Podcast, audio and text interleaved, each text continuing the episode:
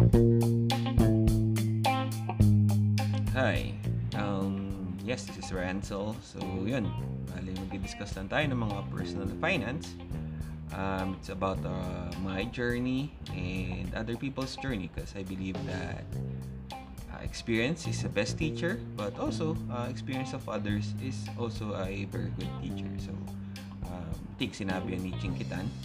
I think I heard it from him. So, I just don't know if I heard it from somewhere else. But, yeah. So, tara, listen and hopefully you learn something. Thank you.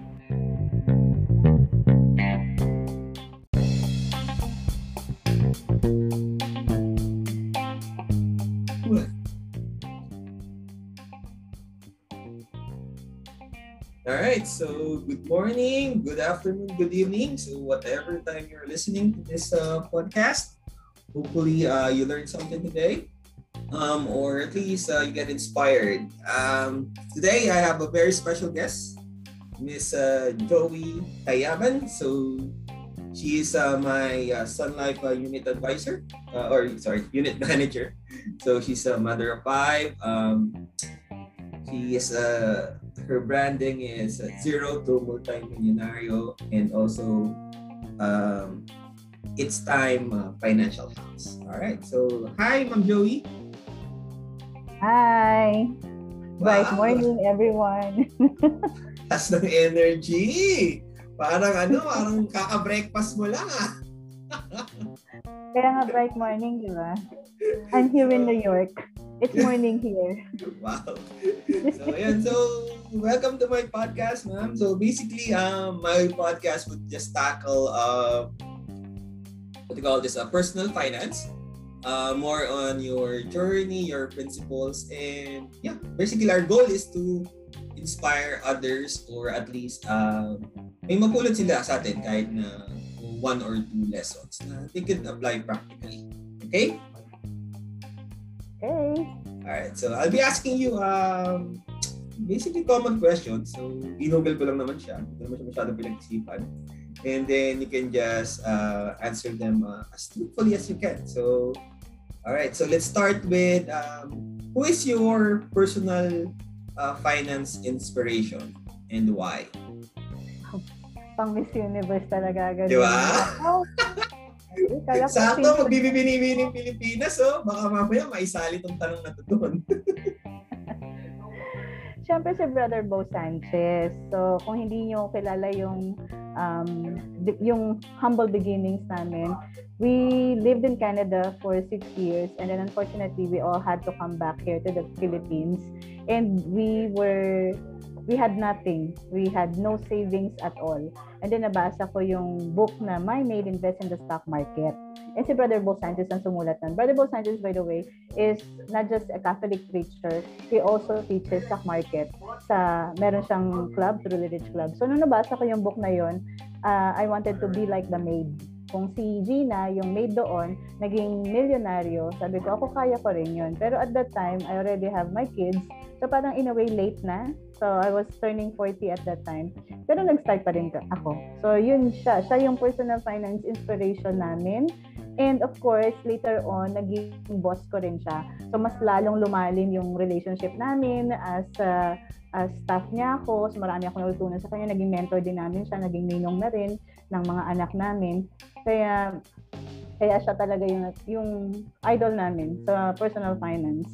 Siya talaga yung nag-start. And marami kaming natulungan dun sa Truly Rich Club while I was handling the Truly Rich Club. I resigned in 2018, by the way. So siya. That's Brother Bo Sanchez.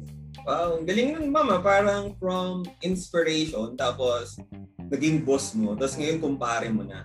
So parang ang ganda, ang ganda, ang ganda ng journey na parang, finance inspiration. hindi, di ba isipin mo parang what, parang ako, bawa, may idol ako na someone, halimbawa, di ba? Isipin mo, sa magiging kumpare ko in, in a few years, di ba? Parang astig, ang astig ng journey na yun. So, you said that you needed to uh, to go back to the Philippines from Canada. So, why was why did you say it's unfortunate? Wh- What was the reason for that? Is that something you can talk about or So, okay naman. Kasi at that time, um, kinailangan ni Jessie umuwi. So, dalawa kami nagtatrabaho. Alam niyo naman sa abroad, na sa Canada, kailangan dalawang income yung kailangan namin, yung necessary para mabuhay yung pamilya namin doon sa Canada. So, nung kinailangan niya umuwi, sabi ko, dalin mo yung dalawang anak. Apat pa lang yung anak namin nun. So, dalin, dalin mo yung dalawa, akin yung dalawa. And then we compared our parang finances. Tinignan namin yung sweldo niya, sweldo ko. Mabubuhay ba kami doon sa Canada nang ako lang? Na, na-realize namin hindi pwede. Kailangan na talaga ng two income.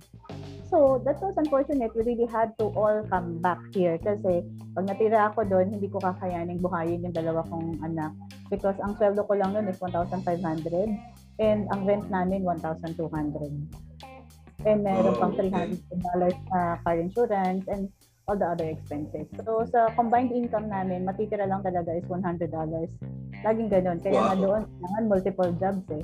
Yun ang importante doon, yung marami ka talagang ah, trabaho, so maraming income na pumapasok kasi magastos. So kaya it was unfortunate because um, hindi hindi dapat kami umuwi lahat. Pero kinailangan kasi nga hindi kaya. Ah, okay. So, okay na sana kayo before doon. Ano kayo lahat. But, Well, in a way, it was ano, blessing in disguise. For us, ah, nung ngayon, looking back, blessing in disguise na rin siya. Kasi dito dito kami yumaman eh. Nung bumalik na kami ha. I mean, we were thinking, ah, nat masyado na tayong delayed dahil mga classmates natin, mga ano na, judges na. We, kasi we were graduates of law. Hindi lang kami naging lawyers. Bar lang ang kulang. Pero, um, you know, we were successful na may naipanalo kong kaso kasi dito naman, pwede naman ko mag, ano eh, kayo, um, kahit yung mga ibang cases lang, mga other cases, you can eh, you can win, uh, you can represent ano ba, people. So, may mga naipanalo rin naman ako mga kaso na ako yung gumawa. So, may alam naman kami. Yun nga lang, mag-take pa ng bar eh. So, parang for us, hindi na, masyado na kaming late dahil tagal na namin nawala. impractical na. Oo. So sabi namin, ako, baka masyado na tayong, alam mo yun, parang naiwanan ng panahon. Tapos we had to start talaga from scratch. Yun yung nangyari sa amin eh. And yet, para talaga siya blessing in disguise kasi dito kami yumaman. Wow. Sana all. Sana all, no? Pero Sana all pag umuwi ng Pilipinas, mga yayaman. No? Makapunta ka ng Mindoro sa province namin. Tapos uwi agad ako dito sa Metro Manila. Tapos masabi ko na dito ako yung bata. It, was all part of the ano the plan of God na umuwi, matutunan yung pag-iipon. Kasi doon lang kami natuto nung umuwi kami dahil doon ko nabasa yung book ni Brother Bo, di ba? Although kilala ko yung ah, Brother Bo, okay. ah, di ba?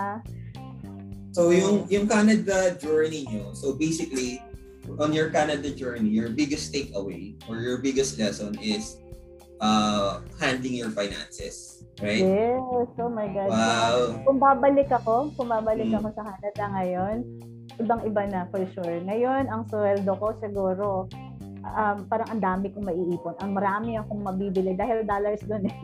Talaga pag nag-usap ko namin mag-asawa, sabi ko, my God, pag tayo bumalik sa Canada, siguro parang in, ano, in a few months, meron na tayong condo, may ganito. Kasi nga, marunong ka na ngayon mag-ipon. Dati kasi wala kaming alam.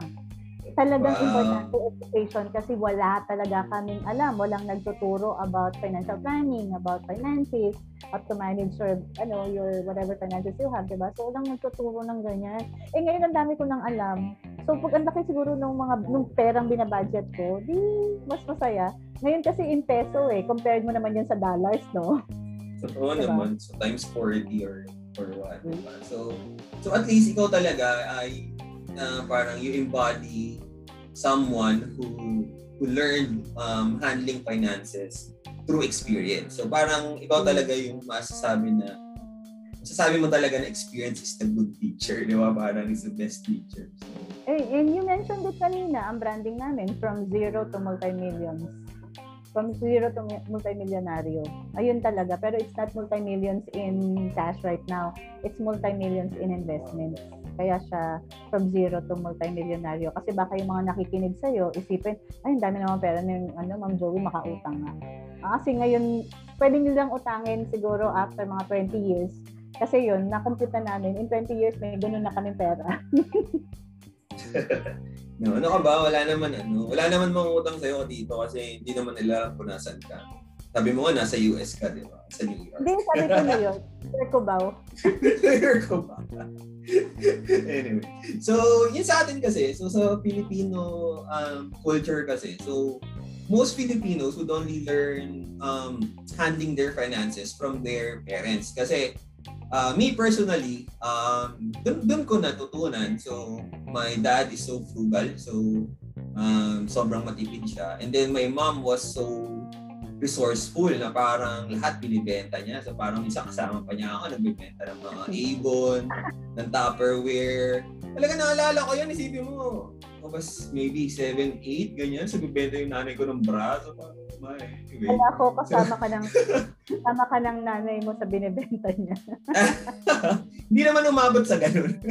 Pero siguro baka trinay niya, wala lang bumili.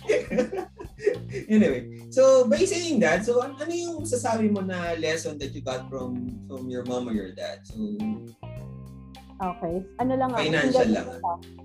Single mom siya. I grew Ah, up okay. without dad. Okay? So, isipin mo na, single mom. At stress. yun. Diba? Stressful yun. So, ang natutunan ko sa mama ko is, ano, save up for the rainy days. Lagi siyang ganun.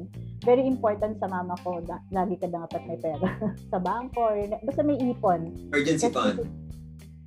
Um, well, you can say that, pero hindi niya yun tinerm ng emergency funds. She didn't know about emergency funds. Pero, ang sabi niya lang, just save up for the rainy days. At saka ako, ako kasi, since solong anak, no? So, eto pala yung story ako. Talagang gastador ako nung simula bata hanggang sa after college. Natutunan ko nga lang siya, mag-40 na ako, no? So, my mom was already in the US at that time nung natutunan ko to. So, nung bumalik kami dito, ah, wala na si mama dito. Nasa US na siya. So, hindi na niya ako nakilala as yung ngayon na matipid, na may alam.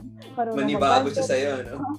Talaga, hindi, until nung ano, nung pumunta ako sa kanya last year, as in, Last year. lagi- ang, tingin, ang tingin niya talaga sa akin is gastador ako. Which is un- probably true pa rin kasi nga very generous ako eh.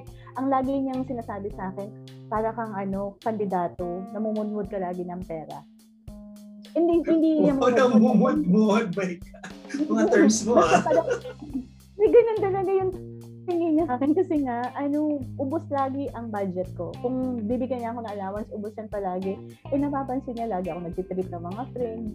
Kasi hindi talaga ako matipid. Yun na lang yun. Pero, ayun nga, kasi generous talaga ako. Marami akong, pag ano, na may pera ako, mamimili talaga ako. Pero hindi yan para sa akin lang. Lagi ako nang share natin. Pero, Mm, alright. So, you're not splurging for yourself. Parang, yun yung ah, napansin ko sa sarili ko na parang ano, lagi ako nag-share sa iba. Siguro nga dahil nga isang anak ako and I wanted everyone to be my friends or I wanted to belong. Isa siguro yon no? Psychology, nung inaral ko na yung sarili ko. Pero I'm Oo. diligent. Tapos si mama, lagi yung sabi niya parang para daw laging fiesta kapag ako. So, da- mali daw yun. Yung parang, inu- yun na nga, minsan pag kailangan ko na ng pera, wala na ako kasi inubos ko na siya. So, yun ang lagi niyang paalala sa akin na always save up for the rainy days. You should have some cash in your bank so that you don't even have to take loans. Yun pala, allergic din siya sa loans. Ayaw ng mama ko mangutang. Oo. Parehas kami, Stig. Ayoko rin na nag-loan as much as possible. Ayaw niya nang maglo-loan ako or maglo-loan siya. Basta yun, ta- ayaw niya. So, yun yung natutunan ko sa kanya. Weird no, no? Parang um, your mom is so frugal and uh, kumbaga masinop sa pera. Tapos yung daughter niya, magastos. Parang, okay. So, nangyayari pala yun. So, akala ko minsan, or madalas is, pagagaya agad. Oo, magagaya naman or at least may kita mo kasi as as a role model. But but yeah, you, you're correct. Siguro big part nun is being a, a single or an only child and then anyway, so yun. So let's go to a more personal stuff. Is kala mo personal talaga. Personal finance pa rin naman. So um how how do you budget? So for example, you earn uh one or 50,000 this month. How do you budget that? So Ah, where does it get allocated? na joke lang. Ganito. Dati wala akong alam sa budgeting, alright? So, syempre, nung natutunan ko na yung, eto, personal finance, I followed, of course, yung formula ni Brother Bo Sanchez, which is 10-20-70. Pero actually, so 10% is tithing, so you give back 10% to God, 20% is your savings, and then leave on the remainder which is 70%. But, ang maganda sa nangyari sa amin, is ganito. Since I'm with Sun Life, and sa Sun Life meron silang tinatawag na salary deduction, tapos nauso na rin yung auto credit, auto debit. What I did was, yung lahat ng mga policies namin, in-apply ko ng salary deduction or kaya auto credit and auto debit. So, ang nangyari, parang yung natitira na lang, so nababawas na agad, no? automatically. Hindi ko na nakikita yan na sinweldo ko siya. Kasi nabawasan na siya. So, yung sinasabi nila ng expenses equals, uh, tama ba yun? Income? Tama ba? Yung Ah, mga- dapat magbabalance siya. So, expenses equals to income. Or dapat, syempre, less. No, Yes there's a formula eh. Oh my God, wait lang. Ay, i-research mo yun. Ah. Merong formula yun eh. Yung income minus expenses equals savings. Ito, expenses, income minus savings equals expenses. Tama ba? Oh Ah, binaliktad mo. Parang ginawa mo. Income minus savings equals expenses. Tama. I think that's uh, the correct formula. Now, instead of income minus expenses equals savings, dapat income minus savings equals, Equals ano yung, expenses. Oo.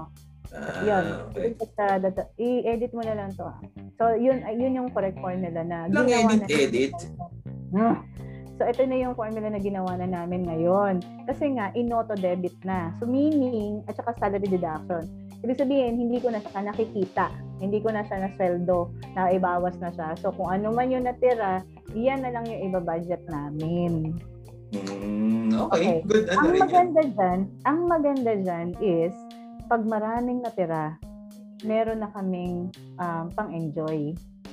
Kasi ma- Wow. madalas before, nung una, medyo konti pa lang yung income, konti lang yung natitira. So talagang sacrifice. So meron kami mga, di ba, lagi sinasabi ng mga tao, pagkasweldo nila, um, parang hi- ang hirap nilang mag-save kasi wala na nga natitira. Which is true in every situation. Kahit ang liit ng sweldo mo, malaki sweldo mo, may bonus ka, laging sasabihin mo walang natitira. Why? Kasi every time that you see your sweldo, ang dami mo naiisip na, ah, since meron akong extra ngayon, now I can uh, already fly to Boracay, something like that. No? So, parang meron ka naiisip na gastos agad because automatic yung mind natin. When we see a big chunk of money there in our account, naku, biglang na-budget mo na yan. Kasama na dyan yung mga wants natin. Whereas in our case, since nabawas na yung savings namin, kung maliit yan, hindi kakasya dun sa meron pa kaming wants, sacrifice.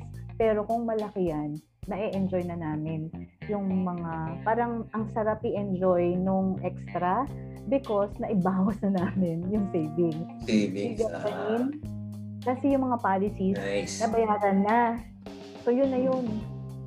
So, bali, ang nangyayari kasi dyan, ayun yung ano eh, ayun yung mga basic money principle na hindi ginagawa ng Pilipino. Kasi, ang ginagawa kasi ng Pilipino, ang idea nila sa savings is um, kung ano yung matira, yun yung save mo. Pero kasi sa mga money principle talaga, mali yun. So, parang sa, yung parang ang dapat gagawin mo, income mo, dapat automatic, ibabawas mo na yung savings mo depending on your principle. Like if it's 10, 20, 70, 20, 30, 50 or kung 50, 50 ka. So whatever you do. So so yun. So dapat talaga ganun. Parang we as much as possible we save first before we spend. We don't spend um parang we don't parang hindi natin inaano yung savings natin pagkatapos natin mag-spend. Kasi minsan nalulose track?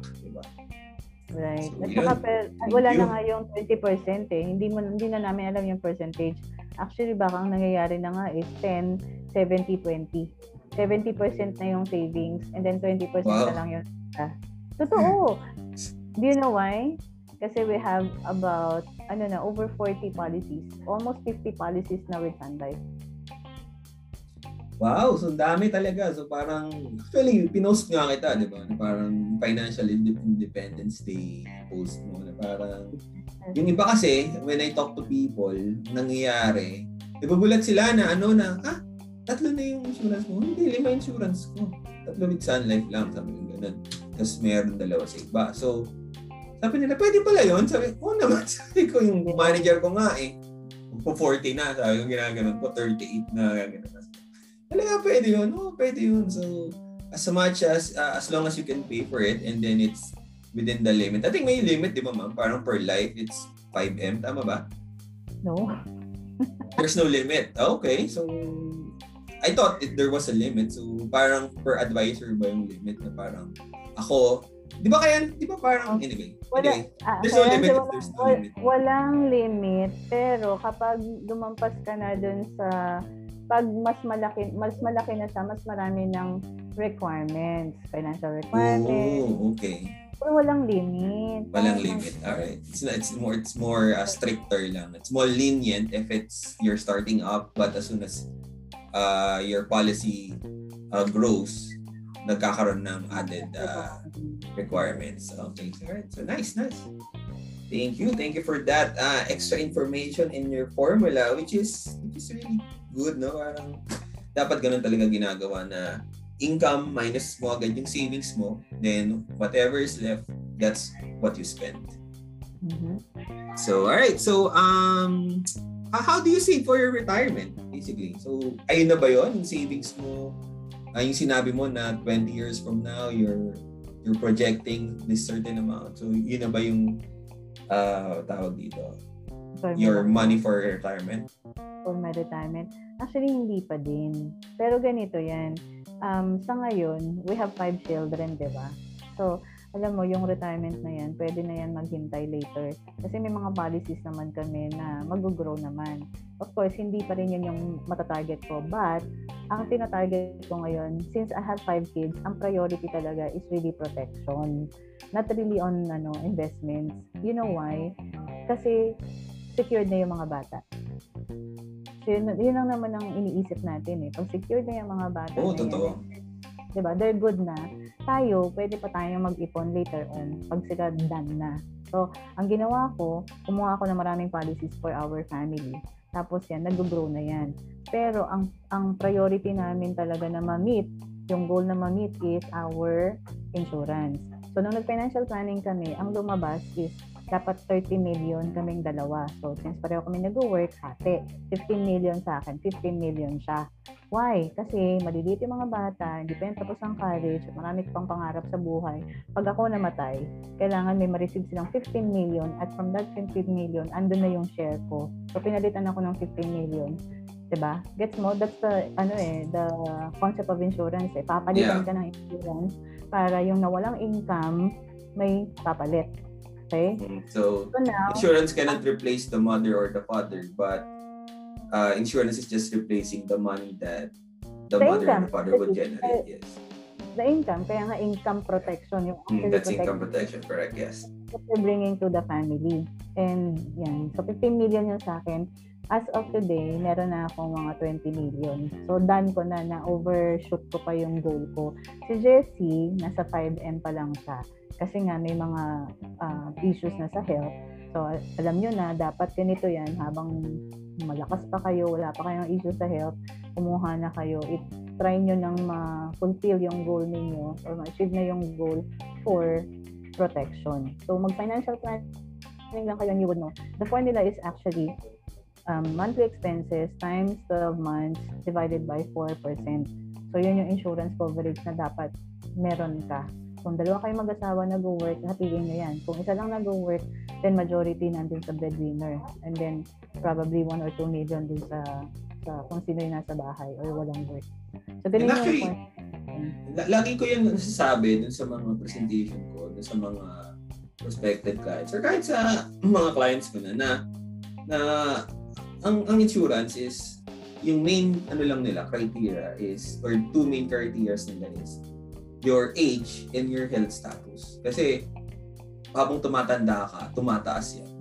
Tapos yung health status, habang nagkakaroon ka ng sakit, dumadami yung, yung requirements, baka magkaroon ka pa na mas mataas pa yung ano sa'yo, charge. Or worst, hindi ka na nila i-approve. Di ba? So, kaya yun din yung lagi ko sinasabi na as much as possible, health and age, habang bata, habang wala pang sakit, you, you get as much as insurance as you can. Yes. Okay, so thank you. That's that's a good plan ha, na parang isipin mo naka naka 20M ka na, so lagpas ka na dun sa 15M mo na coverage. And Pwede na. Tayo. Alam mo, hindi ako pwede mag ganito na parang pag 20M na yung insurance ko, baka ipatumba na ako eh. Hindi. Pero lagi ko sinasabi, like sinasabi, the more coverage you have, um, nakakabait siya eh. Parang malay kang maging mas mabait. Like, mas matatakot ka sa asawa mo eh, na parang, oh my God.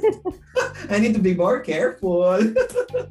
Kasi otherwise, di ba? Scary. Ay, ikaw yun. Ako hindi. hindi. Uh, ang masasabi ko lang, Renz, kaya um, ngayon, ang what it gives me, this uh, 20 million insurance protection, what it gives me is yung para bang you're at peace with Peace whatever mind, yeah. happen. Alam mo yung hindi ka natakot. Kasi ano mo last year, we had parang a death scare. Yung mama ko nag-COVID. Tapos kami na nagtatago dito sa Pilipinas. All of a sudden, kailangan ko pumunta dun sa abroad at ma, you know, imit siya. Tapos so, ano yan ah, I will be staying Hey, bali with her. two years yan, ma'am. Kasi the year before that, Sir Jesse has had a scare. Di ba?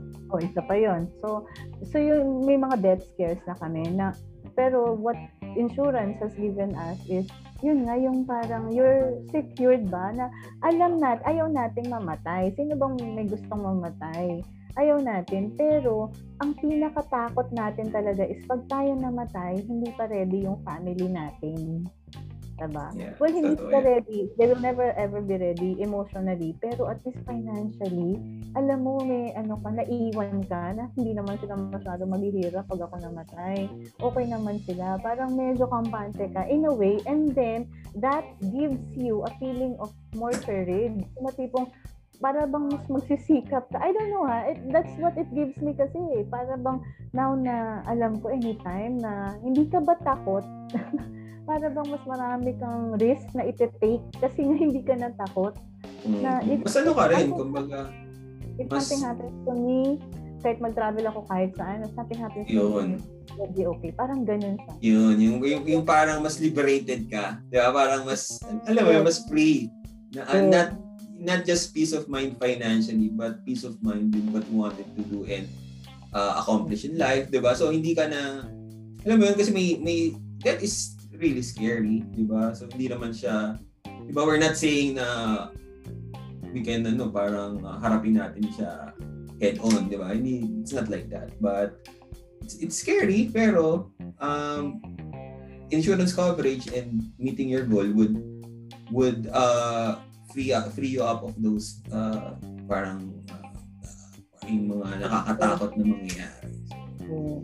Yan, yan, yan. So alam mo, I, have a, I have a story about it. So parang I had a presentation. And then um, sinabihan ako na ng isa na sabi niya, ah, alam mo yung mga nag ah, ano nag, nag ah, insurance advisor nag-scare tactics lang yan eh ganyan na, nagsasabi ng mga patay ng mga sakit ginanon niya ako. So, so sinagot ko siya. Sabi ko actually um, I'm happy for you if you see it like that. Sabi ko. Kasi sa family namin, ang dami na debts. Sabi ko ganun. So, debt to me is different. Parang yung reality ng family namin is different from your family. Siguro sa family mo, walang namamatay. Kaya congrats sa'yo. Sabi ko, sa amin kasi madaming namamatay. Kaya iba yung mindset ko when it comes to insurance. So parang, um, yun nga eh, sa totoo lang, sa dami nang namatay sa sa family ko um, since 2014, Ah, parang halos lahat yun, walang insurance. Isa lang yata, yung tito ko lang may insurance doon. So, everybody else wasn't prepared. And then, parang ano talaga siya, parang uh, may enlighten ka talaga na na you need to do this more. Parang yung ginagawa natin, di ba? Um, kailangan natin mas magtiyaga pa to reach more people kasi this works, di ba? Parang if somebody, if a, another, if a company is willing to pay for it, tapos wala ka namang means para magbaba yung yung may namatay na kailangan ng 1 million, 'di ba? So wala ka namang makukuha na ganun eh na mag mag invest ka ng 20, 30,000 hindi magkakaroon ka ng 1 million. Wala namang ganun eh, 'di ba? So insurance lang ang nakakagawa nun. So so yun kaya ayan, kudos to us. Yes. Pero dun sa sinabi mo na yung tayo, yung parang nananakot tayo, the question is, sino pa ba? Sino pa ba yung, no, I mean, sino pa ba yung may K na to talk about insurance and death? Tayo lang naman eh, di ba? Kasi tayo yung may alam. Tayo rin yung nakakarinig ng mga stories ng mga clients natin, di ba? Eh, which is true naman. Actually, pinag-uusapan ko yan. pinag-uusapan, lalo na yung sinasabi nga nila sa atin na parang don't take advantage. Kunyari, merong namatay, tapos parang you will post about it. Pero kailan pa, ano yung opportunity na we can talk about it because no one wants to talk about it. Right? And Mm, every totoo, single tabu merong namamatay. And then, uh, ito pa, uh, and I needed to say this kasi may mga, ano talaga, minsan mga tao ganun mag-isip na parang, oh, mga mangungumisyon ka lang or something. Minsan nakakainis na parang you're pushing for something kasi may commission ka. Which is true naman, no? Talaga namang we earn something from here. May commission tayo. Eh, lahat lahat naman ng trabaho, ganun, di ba? Trabaho natin to, so dapat may sweldo tayo. But the commission isn't coming from their premiums, right? The commission is coming from the company because we are bringing business to the company. Pero sana wag nilang isipin na ah kasi kukomisyonan mo lang ako. No, you're not gonna, we're not gonna take anything from you. The company won't, 'di ba? Si company yung magbabayad sa amin because nagdala kami ng business. Ikaw dinala ka namin doon sa company. So dapat yung mga mindset na kukomisyon na okay lang sana yun kung hindi kita binigyan ng proper financial planning. If I shortchange you. Pero rest assured na pag ako kinausap mo, hindi ka naman lugi. Kasi hindi ka talaga Hindi, I mean, for a financial advisor, parang minsan, yung lalo na katulad ng financial advisor natin, ikaw, ako, di ba? Parang sometimes it can get so insulting if people will only think that we're pushing for something because we're getting something out of it. Which is true naman. Talaga naman lahat merong bayad. Right? But, never naman sila short-change because we are always giving them everything that we know. At saka yung care. Di ba? Binibigay Totoo natin. yan.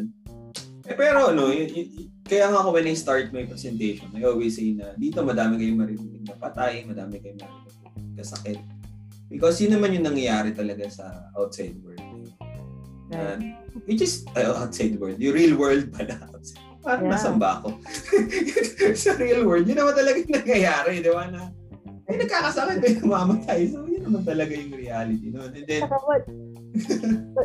Saka what, they don't understand kasi is, alam mo tayo as financial advisors, pag tayo yung, tayo yung sobrang affected pag may nangyari sa kanila at hindi natin ginawa yung trabaho natin na maayos. Para bang, oh, sana pinilit ko siya kasi ngayon yung pamilya niya kawawa.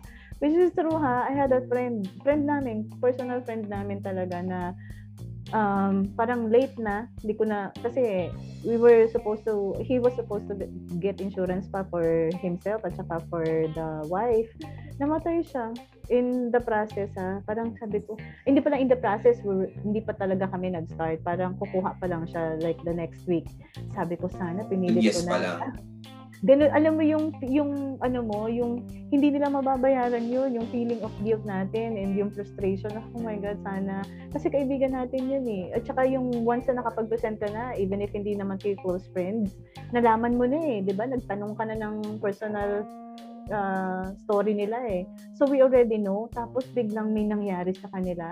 Ang sarap, ang sakit ng feeling sa atin as financial advisor na um, frustrated tayo within two hour. May in any way guilty kasi hindi natin ginawa talaga yung pangungulit. Dahil nga, Mm. hindi sila nagpakulit. Parang ganun. Yun nga, madami nga rin ganun yung mga scenarios. But, you know, eh, sometimes the decision, we can only do so much. Yun lang naman lagi ko sinasabi. So, I can only do so much. At the end of the day, hindi naman ako yung pipirma dun. So, di ba? So, you'll be the one to sign. So, anyways. So, yun. So, let's go to, your, to our next question. So, um, at the moment, di ba, madami ka ng BUL, so, or madami ka ng uh, auto debit sa Sun Life and all.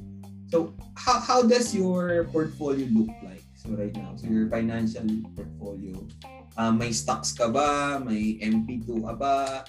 Are you into Hmm. real estate? Do you have a business? Ganyan. Kasi sabi mo, mayaman ka eh. Nung pumunta ka ng Pilipinas, doon kayo maman eh. So, ano ba ang portfolio ng isang mayaman? Well, ang ano, ang, yung term na mayaman, ano yan, subjective yan ah. Oo Okay, naman, so- totoo yan. Just para lang clear tayo. Kasi ako, ang wealth sa akin is secured yung family ko. That's Yes, already wealth to me. Mm. Right? So, hindi, na- hindi mo na yan masusukat sa magkano yung laman ng bangko ko. Hindi hindi ako ganun. Pero, this is what Pero I want to madami laman ng bangko mo. Ang ganyan. Marami nakikinig sa'yo. Milyones. Ang nakikinig sa sa'yo ngayon. Wait lang. Tinatanggi pa. Teka lang, hanggang ganyan. So, Sige, so ako na lang mag-itemize. So, no, no, no. remember, remember, ang journey namin is from zero to multi-millions, right? yan, So, yan, yan. So, how did you start? So, ano yung mga meron na kayo Nag-start ngayon? talaga kami sa COL Financial kasi yun yung So, tinuro ni stocks. John. So, direct stock investing. So, meron Okay. kaming seven, seven uh, accounts with COL. And then, meron na rin Ilan to? ako mga- Seven accounts? Kasi nga, one for each child. Ano ba? Di ba? Ah, okay. Hindi, tinatanong ka lang. Ah, kasi nga, seven kami in the family. So, Okay. hindi So, pala, one for each. Okay. one for each child. And then, um, we, of course, din natutunan namin yung insurance pala, importante kesa investment. So, inuna na namin ngayon ang investment. Buti na lang meron yung VUL. So, merong insurance and investment. So, two in one na yan, di ba? So, meron na kaming mga almost 50 policies right now sa Sun Life. And then, later... sa trad, hindi ka nagtatrad? Puro VUL ka lang. Oo, kompleto ako. So, May I have trad rin. Ah, Okay. Kasi have trad is, trad is uh, more on, uh, So, di ba? yeah. Kasi yung VUL is insurance with investment. Trad is insurance with savings. Kasi meron naman siyang balik. eh. Kasi akala nung iba, wala na eh. Di ba? But, but it's not like that. So, there- Lahat ng klase um, ng insurance meron ako. I have term, yan. FAD, and Wow. PL.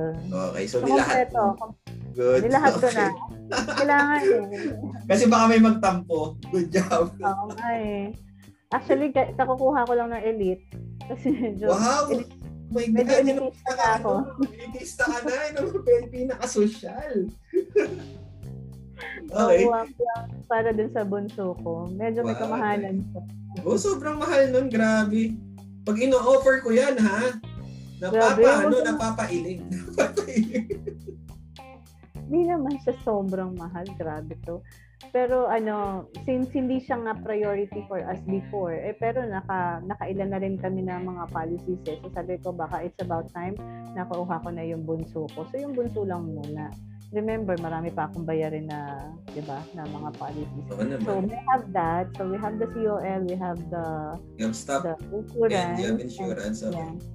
Tapos, um, kailan lang kami nag-start ng coffee farm namin? Siguro three years ago. Oh, Coffee farm na rin kami. And then, katatapos lang din nung timeshare namin. So, timeshare. What is timeshare? ah, kumuha lang kami ng timeshare, meaning um, bumili kami ng property. Alam mo yung um, timeshare, parang Parang ride hotel ba yan? Ganyan ba yan? Oo, Bibili ka ng... Oh, okay. share And mo then- lang sa isang property tapos in a year you get you get like seven days free stay Ah, okay. May free stay ka and then... sa hotels na kung saan sila kung parang accredited. So kasama Oh, yung okay. OCI. Diba we travel a lot? So, Hmm, bagay naman sa amin yun. Yung mga Hilton to eh, di ba? So, yung mga, basta yung mga international lang nag-offer nito, alam ko eh.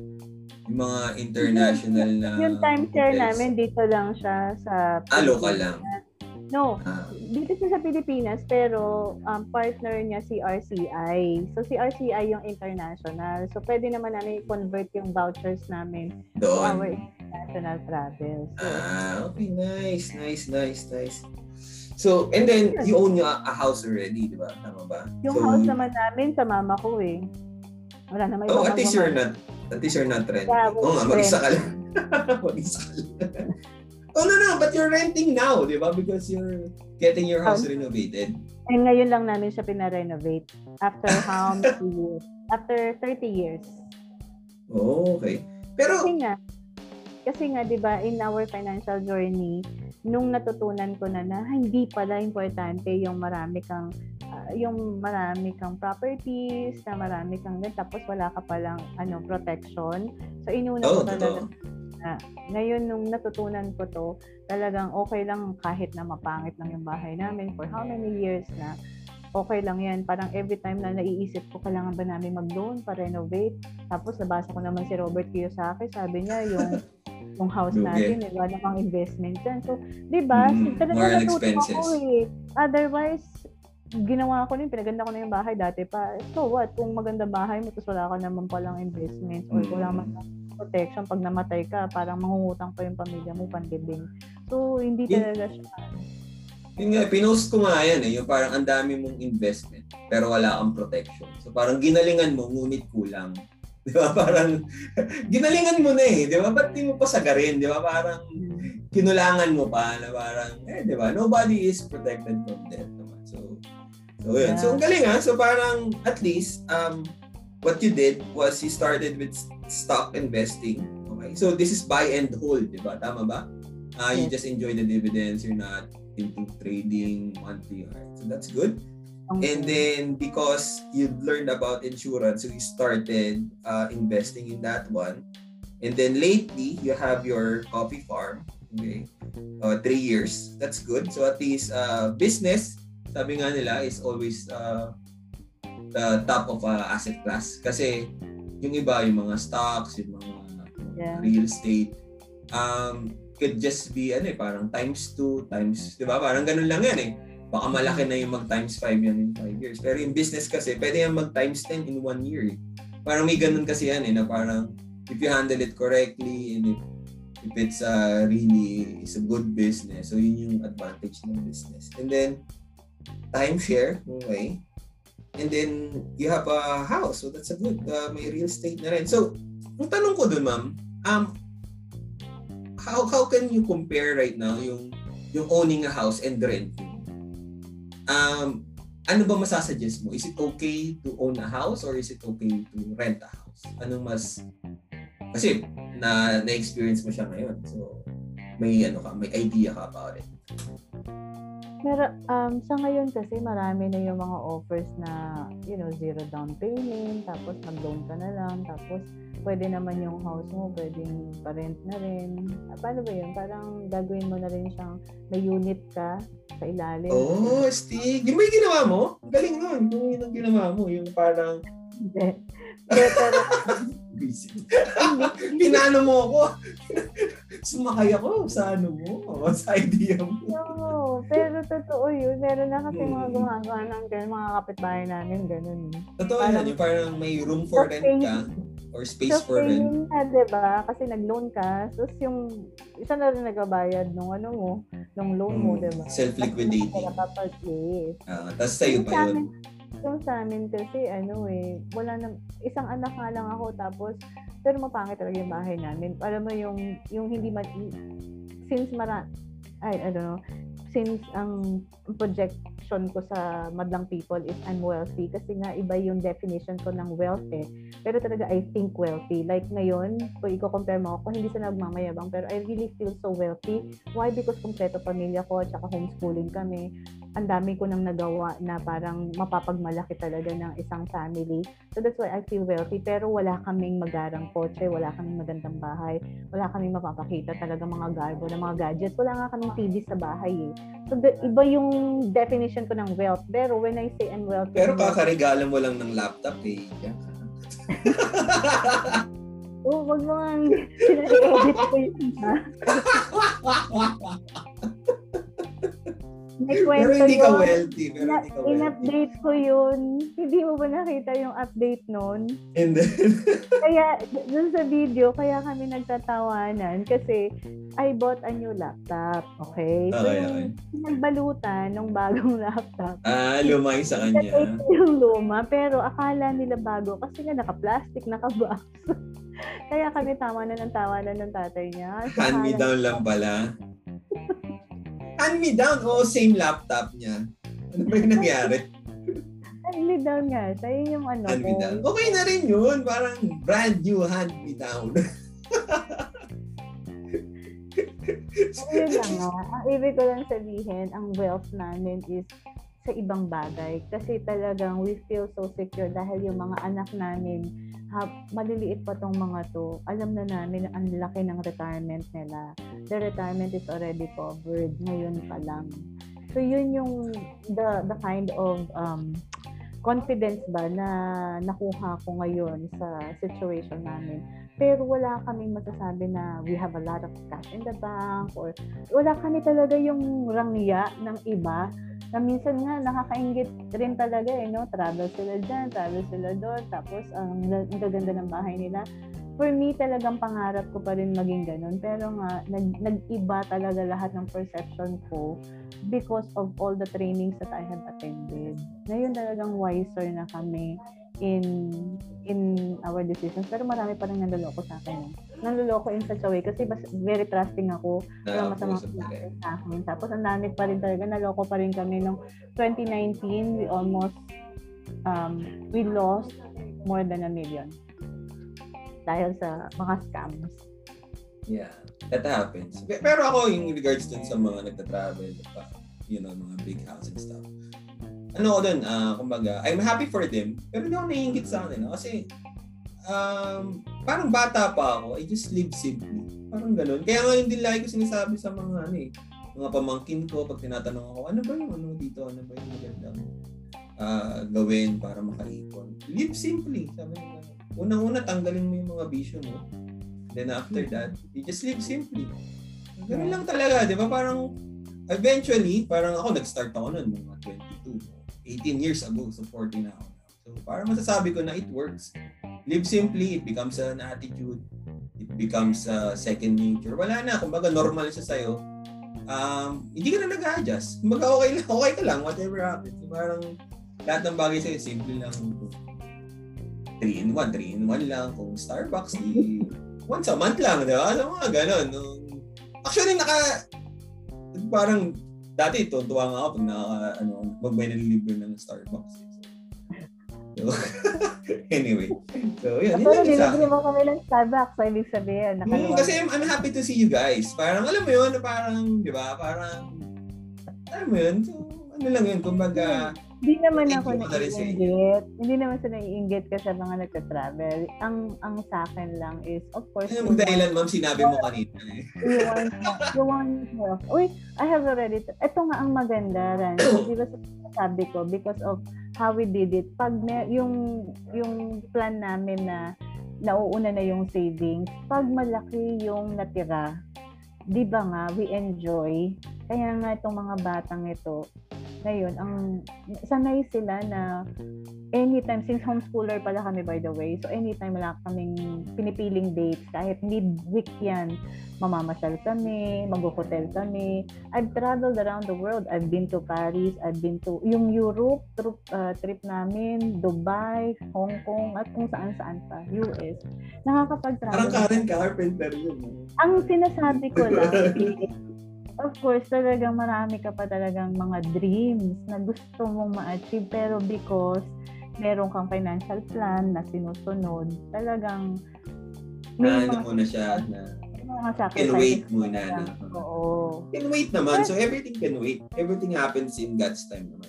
So, Pero hindi hindi naman ako sobrang yung tipid mo. Katulad nung sa'yo na sobrang, sobrang live, live, live simply na hindi ka man mag-enjoy. Ako naman, I have.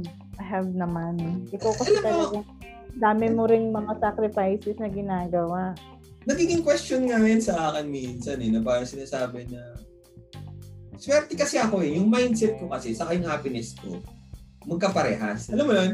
Yung parang, um, yung mindset ko is to live simply and save as much as possible. And then yung yung yung happiness ko is to see my investment growing. Alam mo yun, yung parang hindi ako masaya na na hindi ako masaya na nakapunta ako sa ganito tapos pagod naman ako. Yung mga ganun. Pero may mga totoo yan. Hindi naman ako ganun eh. Kumbaga may mga eh, pero may mga plans kami ni ni ni Mrs. ng wife ko. Alam mo kung bakit, Ansel? Kasi yeah. maliliit ang mga kids. Siguro yun, isa isa rin yun, isa rin yan. So, kids eh, pero kapag medyo lumaki na yan, of course they would want to ano to mm. go. Marami ka na rin magiging o magbabago yung mga plans mo kasi nga ang pagbibigyan mo na sila. Sila. I understand that too. Eh. So hindi pa nila talaga ma-enjoy yung mga mga plano nila magpunta mm. kang Pero pag oh, bawa Disneyland, di ba? They will not. Kumbaga yung bunso ko 3 years old. So parang Yeah. Masyadong ano, masyadong uh, maano yung memory, hindi mala. Hindi katulad ng panganay, yung panganay ko is 6. Magkaiba sila ng ano ng memory. So, pero yon nasa plan na rin naman namin yon na parang uh, we will travel as a family. When every come, when everything becomes more convenient or easy. Parang, kasi ngayon sobrang hirap talaga eh. Parang, di ba? Parang, hawak mo palagi. Hindi mo alam kung saan pupunta. so, so, yung pag nagsiswimming, hindi ka pwede mag-swimming. Dapat nakatingin ka sa kanila. alam mo yun, yung parang, iba yung idea ko eh. Kasi when, when, ang maganda kasi rin sa amin uh, mag-asawa, when, when we got married, it took us two years uh, to ano, parang mabuntis siya. So, yung two years na yun, we traveled and then iba yung feeling na pag, alam mo yun, dalawa kayong matanda, nag-travel kayo. Ano mas ano eh, mas masaya. Iba, iba yung saya actually. And then iba rin yung kasi yung saya pag naririnig mo tumatawa yung mga. So, iba rin naman.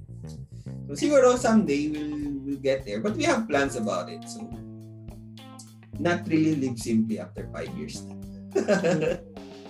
Alright. So, yun. So, sabi mo may mga dead air. Wala naman tayong dead air. Kung tayong dalawa, grabe ka talaga. ano pang question mo, Lili? So, ito. Sleepy ka na ba?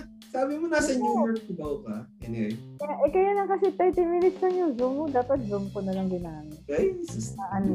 Anyway, so, uh, next question would be, um, have you put your interest above your clients? So, so as a financial advisor, has there any has there been uh, a situation na parang kinailangan mong uh, unahin yung interest mo uh, bago yung kliyente? Hirap yan, ha? Oh, parang wala naman. Wala kasi naman. So, uh, yung journey ko kasi ng ano, financial advisor, just so you know, hindi talaga ako yung parang ordinary financial advisor. Iba kasi talaga yung pasok ko. Dahil ako, nung TRC concierge director ako kay Brother Bo Sanchez, sanay na ako na nagpa-public speaking. So, nagtuturo talaga ako ng stock market sa audience, sa malaking audience. So, yun talaga yung parang naging passion ko. And then, somebody invited me to join Sun Life. And dito sa Sun Life, meron kang opportunity to do financial planning in groups. So, may, ang ginawa ko, tinake advantage ko yun. Doon ako nag-focus kasi nga, yun yung gusto ko eh. Doon ako masaya. Yung audience. Yung, yung nagtotalk ako talaga. So, ang ginawa ko dito sa Sun Life, padala ako ng mga letters sa mga companies and then nagtotalk ako. So, yun yung, yun yung journey ko as financial advisor. And then, it was very, um, paano ba? Naging okay siya sa akin.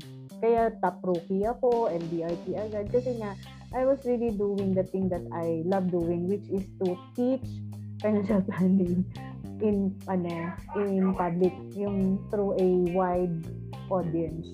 So yun siya, yun yung journey ko dito. Kaya yung sinasabi mo na parang may ganyan ba, wala kasi ako masyadong one-on-one. Ang ginagawa ko dito sa Sun Life is I invited yung mga co-advisors ko. Sila na bahala sa mga one-on-one na yan. Bahala na lang sila to give me. So para kaming 50-50. I'll, I'll just give my talk, tapos bahala na sila sa closing. Ganun. Kasi nga, ang forte ko is more on just financial planning eh, to just give a talk. Pero yung mga one-on-one, hindi ako masyadong magaling mag-close. So, yun yung naging journey ko dito. So, parang wala pa ako naman na yung ganyan na tanong mo na meron ba akong na-sacrifice na inuna ko yung interest ko over a client kasi nga ang clients ko mostly would be clients din ng co-advisors ko. Yeah. Actually, ano yan eh. Parang pag yung tanong na yan, akala nila money agad. Hindi naman eh. So, pwede naman yan na time, di ba, na parang you needed to do this before you attend to some, something else. So, madami naman yan eh. So, so pero yun, it's a good, it's good to hear that you, you always uh, prioritize your clients. Yeah, nice one. Anyway, so ngayon meron tayong mga ano, may dalawa lang ako managerial questions. So, uh, para sa akin to basically, may ikaw lang ang sasagot. So, what steps can I take right now to progress my career with Sun Life? Ano ka na, di ba? Basically, advice. Advice mo na. Wala pa, no? Sa Thursday pa. Sa Thursday. Okay. Happy anniversary. Thank you. Ganito. Um, okay, ang ang direction mo talaga sa Sun Life is una as advisor, 'di ba? Pero ang next step talaga dito is maging manager ka. Why? Kasi yung alam mo, kailangan mo na siyang i-duplicate yung sarili mo. Dahil nga kulang ikaw. later on, lalaki na yung mga bata na yan, mas kakailanganin ka nila over tong trabaho mo nito at least meron ka pa isang work, 'di ba? So parang ang kailangan mong gawin since magaling ka naman, maayos ka naman na advisor, wow. you duplicate yourself. You need to Parang hindi mo ako napagalitan last week lang ah. Sige, announce mo. Kaya kita pinapagalitan dahil, bakit? Sige nga. Hindi, ano ka ba? Sagutin mo na. So, after a manager, so, because magaling naman akong advisor, yeah. tuloy mo na. to duplicate yourself. Yun lang. Ah, okay. Kung, magaling ka and you think um, you want people to do whatever you're doing, hindi mo yan magagawa ng parang one-on-one on one lang. Mm. Kailangan Divide and conquer, parang gano'n, no? parang Yes. pag dumadami ka, okay ah, tama, good. Okay, that's a good ano. At saka, Bagay diba, naman yung ginawa as mo. financial advisor, di ba, Rancel, ngayon na na-realize mo, as financial advisor, ano bang pinaka-importante ginagawa natin? Di naman magbenta talaga, di ba? It's really education. Education, yeah. So, that's the reason why you're doing your podcast now, di ba? Because you think kulang pa yung ginagawa mo na nag-one-on-one ka. Sometimes, it burns you out, right? Kasi one-on-one ka ng one-on-one. Pwede mo namang gawin to in a wider scale, di ba? Larger scale.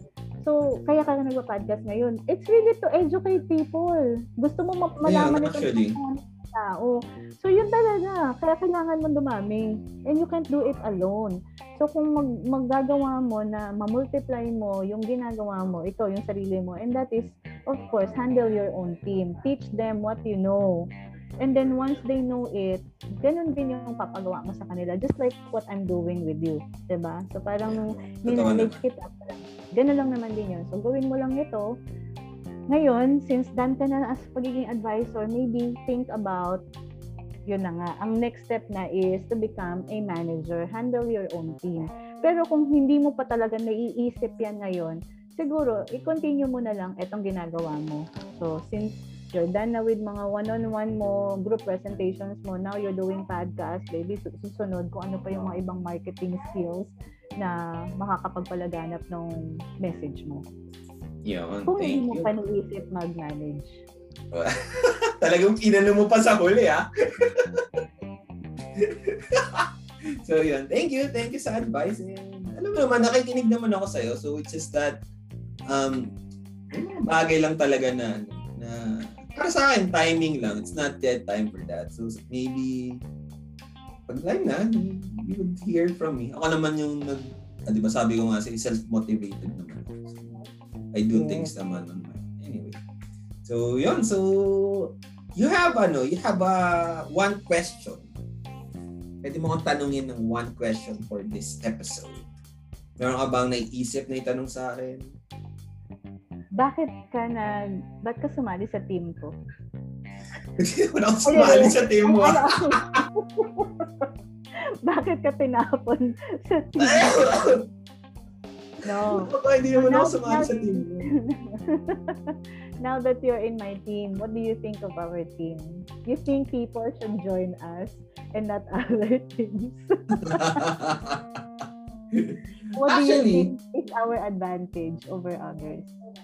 Actually, ano yan, ah, parang, al- alam mo yung ano, alam mo yung, um, your your style or our team doesn't market to all advisors.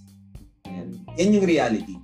So, yung team natin, um, with market to certain individuals, dapat self-motivated ka. Alright? Dapat yung goal mo is not hear sales from your manager. Okay? Kasi may ganun eh, di ba? Iba-iba kasi tayo ng iba-iba yung individual. But the, the, the team that we have right now or yung, in, yung mga group of individuals that you were able to pick up um, embodies your ano, your mindset. Eh. Diba? So sabi ko nga sa iyo lagi, di ba? Stan? Ang swerte mo, no? Bakit yung mga taong na napupunta sa team mo katulad ng mindset? Pero sa totoo pala, hindi ka pala swerte kasi ikaw pala nag interview So parang, so parang, na-screen mo naman pala. Na-screen mo naman pala. So parang, medyo naisip ko, mali pala yung statement na yun. Ha? Kasi ini-interview mo naman eh. So pag hindi mo naman gusto, di ba? So, may ano ka, you have your ways, uh, kumbaga. So parang si BM, nung in-interview niya ako, tapos sabi niya, ah, nandiyan si Joey, kausapin mo. Uy, grabe, ikaw lang naman ang hindi ko in-interview. Ikaw lang yan, ah. Sa lahat ng Talaga? mga- Yes, ikaw lang yung ganyan. My God. Hindi, pero bakit? Bakit gano'n na parang tinanggap mo na lang ako na parang na-feel mo na okay naman ako. Nice! Wala namang masamang tinapay sa akin, kaya nga nag-scam ako, di ba? Akala ko pa naman, special child ako. Pero kasi di ba naalala mo yun na parang nandun lang ako, tapos sabi lang ni BM na, okay, labas ka, papakilala kita dito. Oh, Joey, ito Para lang, para malinaw team na kita, di ba? Para lang malinaw sa lahat, baka sabihin nila, naku, ganun talaga pala yung team na to. Ikaw lang talaga nag-iisa, Rancel, yung ni-refer sa akin. All the rest of my team, sila, followers ko na. When I say followers, hindi naman sa nagyayabang, no? Na parang, na, aba, ano, Kilala ka na nila. Ganyan. So either advisor ka nila or Hindi lang kilala, Rancel. Facebook, Hindi lang kilala, followers talaga. Why? Kasi nga, di ba, public speaker ako. So, etong mga to, lahat yan, narinig na nila ako nag-talk. Narinig nila ako nag-talk. Naging, naging friends na kami sa sa TRC or kung saan man. Actually, yung iba, hindi ko naman talaga naging, hindi sila naging part ng TRC, pero narinig nila ako mag-talk. And then, gusto nilang gayahin ako. Kasi nga, nung nagto-talk ako, kasama ko na yung buong family ko. Sa to-talk also. Alam mo na, Nakakatawa yun. diba? Kasi sila may mga skills sila, kaya nung mga liliit sila, na kung nandyan yung mga videos nila na ang babata pa. So yung mga Mm, tao na, na, na, nanonood sa amin, sabi niya, parang gusto nilang gayahin yung family ko. Kasi Mm, na-inspire sila how you do your talks. na-train ko na yung mga bata to think that way na ang liliit pa lang nila, isa-isa sila pumakit sa stage, magsasalita sila doon. So itong mga to, na mga team members natin ngayon, they're already following me, not just sa TRC, not just on Facebook, kung ang lahat ng mga ginagawa ko and kung merong magpa-follow sa akin, they know talaga, nakikita nila yung family namin. I really walk the talk. Kung ano Yeah. yung sinabi ko, yun yung nakikita nila sa family ko. And then they want to be like me. They want, yun talaga yun. So I inspired them to become parang Or similarly sa Kahit na magaya yung ibang parts naman ng ginagawa. Yes. So, Pero still, no? yung nakikita. ikaw lang yung isang ni-refer. Parang ako lang yung ano, ako lang yung nasa team na walang ka-idea-idea kung sino ka. Hindi mo ako talaga pumasok. Parang ikaw feeling mo sikat ka, di ba? Parang sikat ako, nagpa-public speaker ako, dami kong followers. Tapos may nirefer sa'yo, tapos parang walang ka-idea-idea. Sino, sino kaya tong manager na pulang buhok na to? Akala Kaya- kaya niya bagay sa kanya. May mga ganyan. Ay, hindi. Actually, at tapos ito pa, Ansel, hindi pa alam. Wala talaga ako pakialam sa opinion ng iba. Hindi, natatawa lang ako. Kasi alam mo yun na parang, lang, Hindi, akala ko special ako yung pala. Different pala ako, hindi pala special.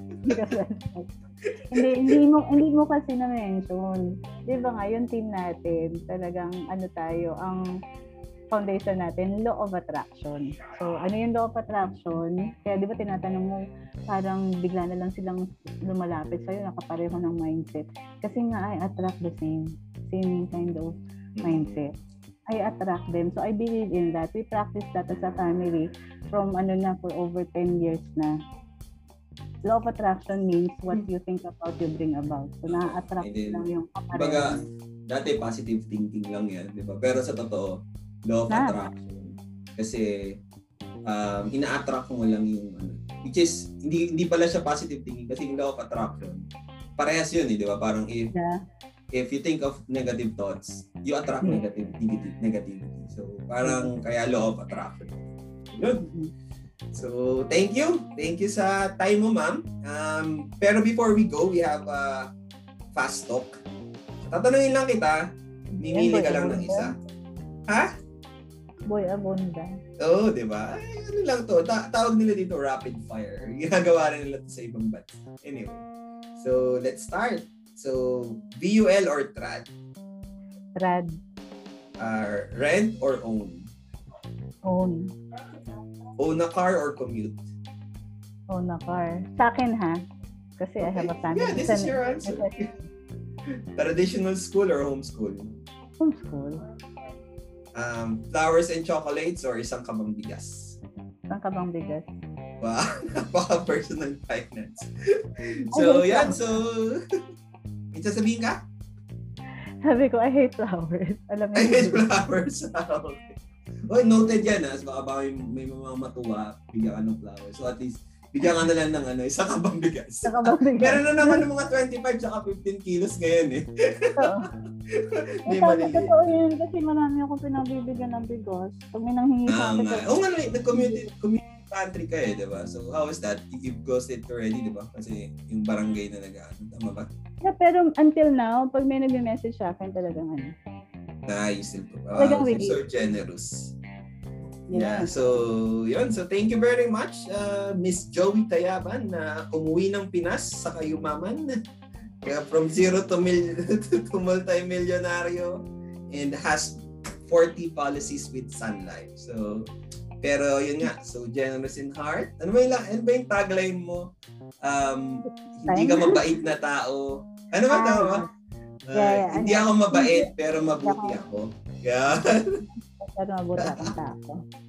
Parang sinasabi mo lang na, "Ay, parang Hulk lang yan eh. You don't like me when I'm angry. Pero wait lang. Let me say my ano rin, gratitude. Express my gratitude to you kasi nga natutuwa ako sa'yo. Um, by the way, si, si Rancel po, eh, eh, sabi nga niya, hindi ko siya kinala, kinakailangang i-manage, no? Because he's self-motivated, which is very, very true. But he's one of my excellent advisors talaga. Actually, lahat ng sila excellent. Pero kasi si Rancel talagang, he really doesn't need motivating. He really does it on his own. Kaya nakakatuwa siya dahil nga, this one, podcast, di ba? Parang naisip lang niya na he really wants to educate people financially. And yun yung ginagawa niya. He just keeps doing it. Sa, kaya kudos. Congratulations. thank you, thank you. So actually, gusto ko YouTube. Kaso lang, naisip ko na parang hassle siya kasi kailangan mo pa mag-edit, kailangan mo pa yung kausap mo mag-prepare pa. Sabi ko, if if the goal is to just uh, share your thoughts and then try to inspire people and at least ba parang may matutunan sila. Sabi ko nga kahit isang lesson lang and then they apply it practically. Mm. Eh, ito yung the totoo. best. Podcast is the best. Kasi sobrang easy lang eh, di ba? So, mas, ah, hindi naman easy, pero at, at, uh, easier than YouTube. So, anyway, so yun. Thank you very much, ma'am. So, hope you have a good Welcome. night and You too. God bless. Thank you.